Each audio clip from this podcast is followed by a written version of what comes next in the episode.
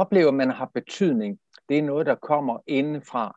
Man oplever, man bidrager. Og lad mig prøve at give et eksempel.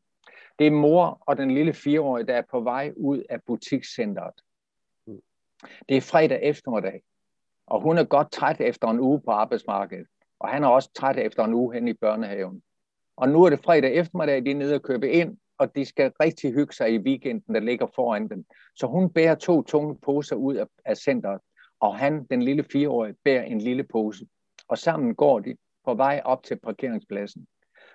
Halvvejs op siger han lige pludselig, jeg er træt, jeg skal bæres. Og hvad gør hun? Jamen hun kunne jo træde et skridt ligesom tilbage i det gamle samfund og sige, du skal, fordi jeg siger det. Jeg vil slet ikke høre mere. Mm. Vær lidt kommanderende, autoritær måske. Nu går du bare videre. Nu går du bare videre. Men det ligger slet ikke for hende.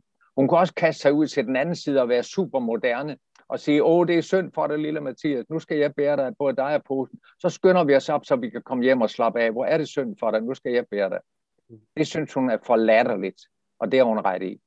Hun vælger den tredje vej, og så siger hun, du er træt, det er jeg også. Nu sætter vi os der og hviler os. Så ser du til, når du er klar. De satte sig. De sad der et minut.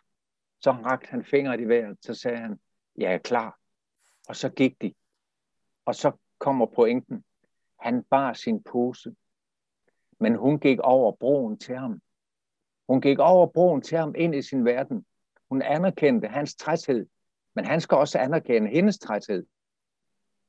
Men så holder hun fast. Nu bærer han posen. At han bærer sit livs pose, det er selve grundelementet i robustheden. Her oplever han, at han har betydning. Han oplever, at han kan. Han oplever, at han bliver anerkendt, fordi han kan.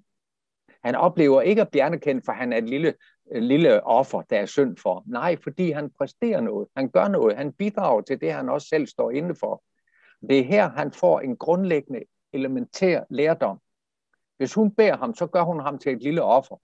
Og hvis hun bliver ved at bære ham, og bære ham, og bære ham op igennem årene, så bliver han en dag en mand, en ung mand på 18 år, der oplever, at det er synd for ham, for det er alle, hele tiden de andres skyld. Det er hele tiden samfundets skyld, eller nogen andre, og det er synd for ham.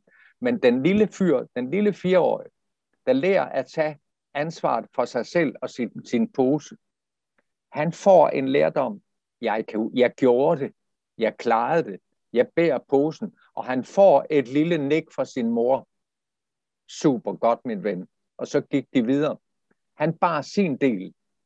Han er et ligeværdigt medlem af et lille fællesskab, der har nogle normer, hvor han bidrager til dem. Det er den grundlæggende elementære måde at have betydning på.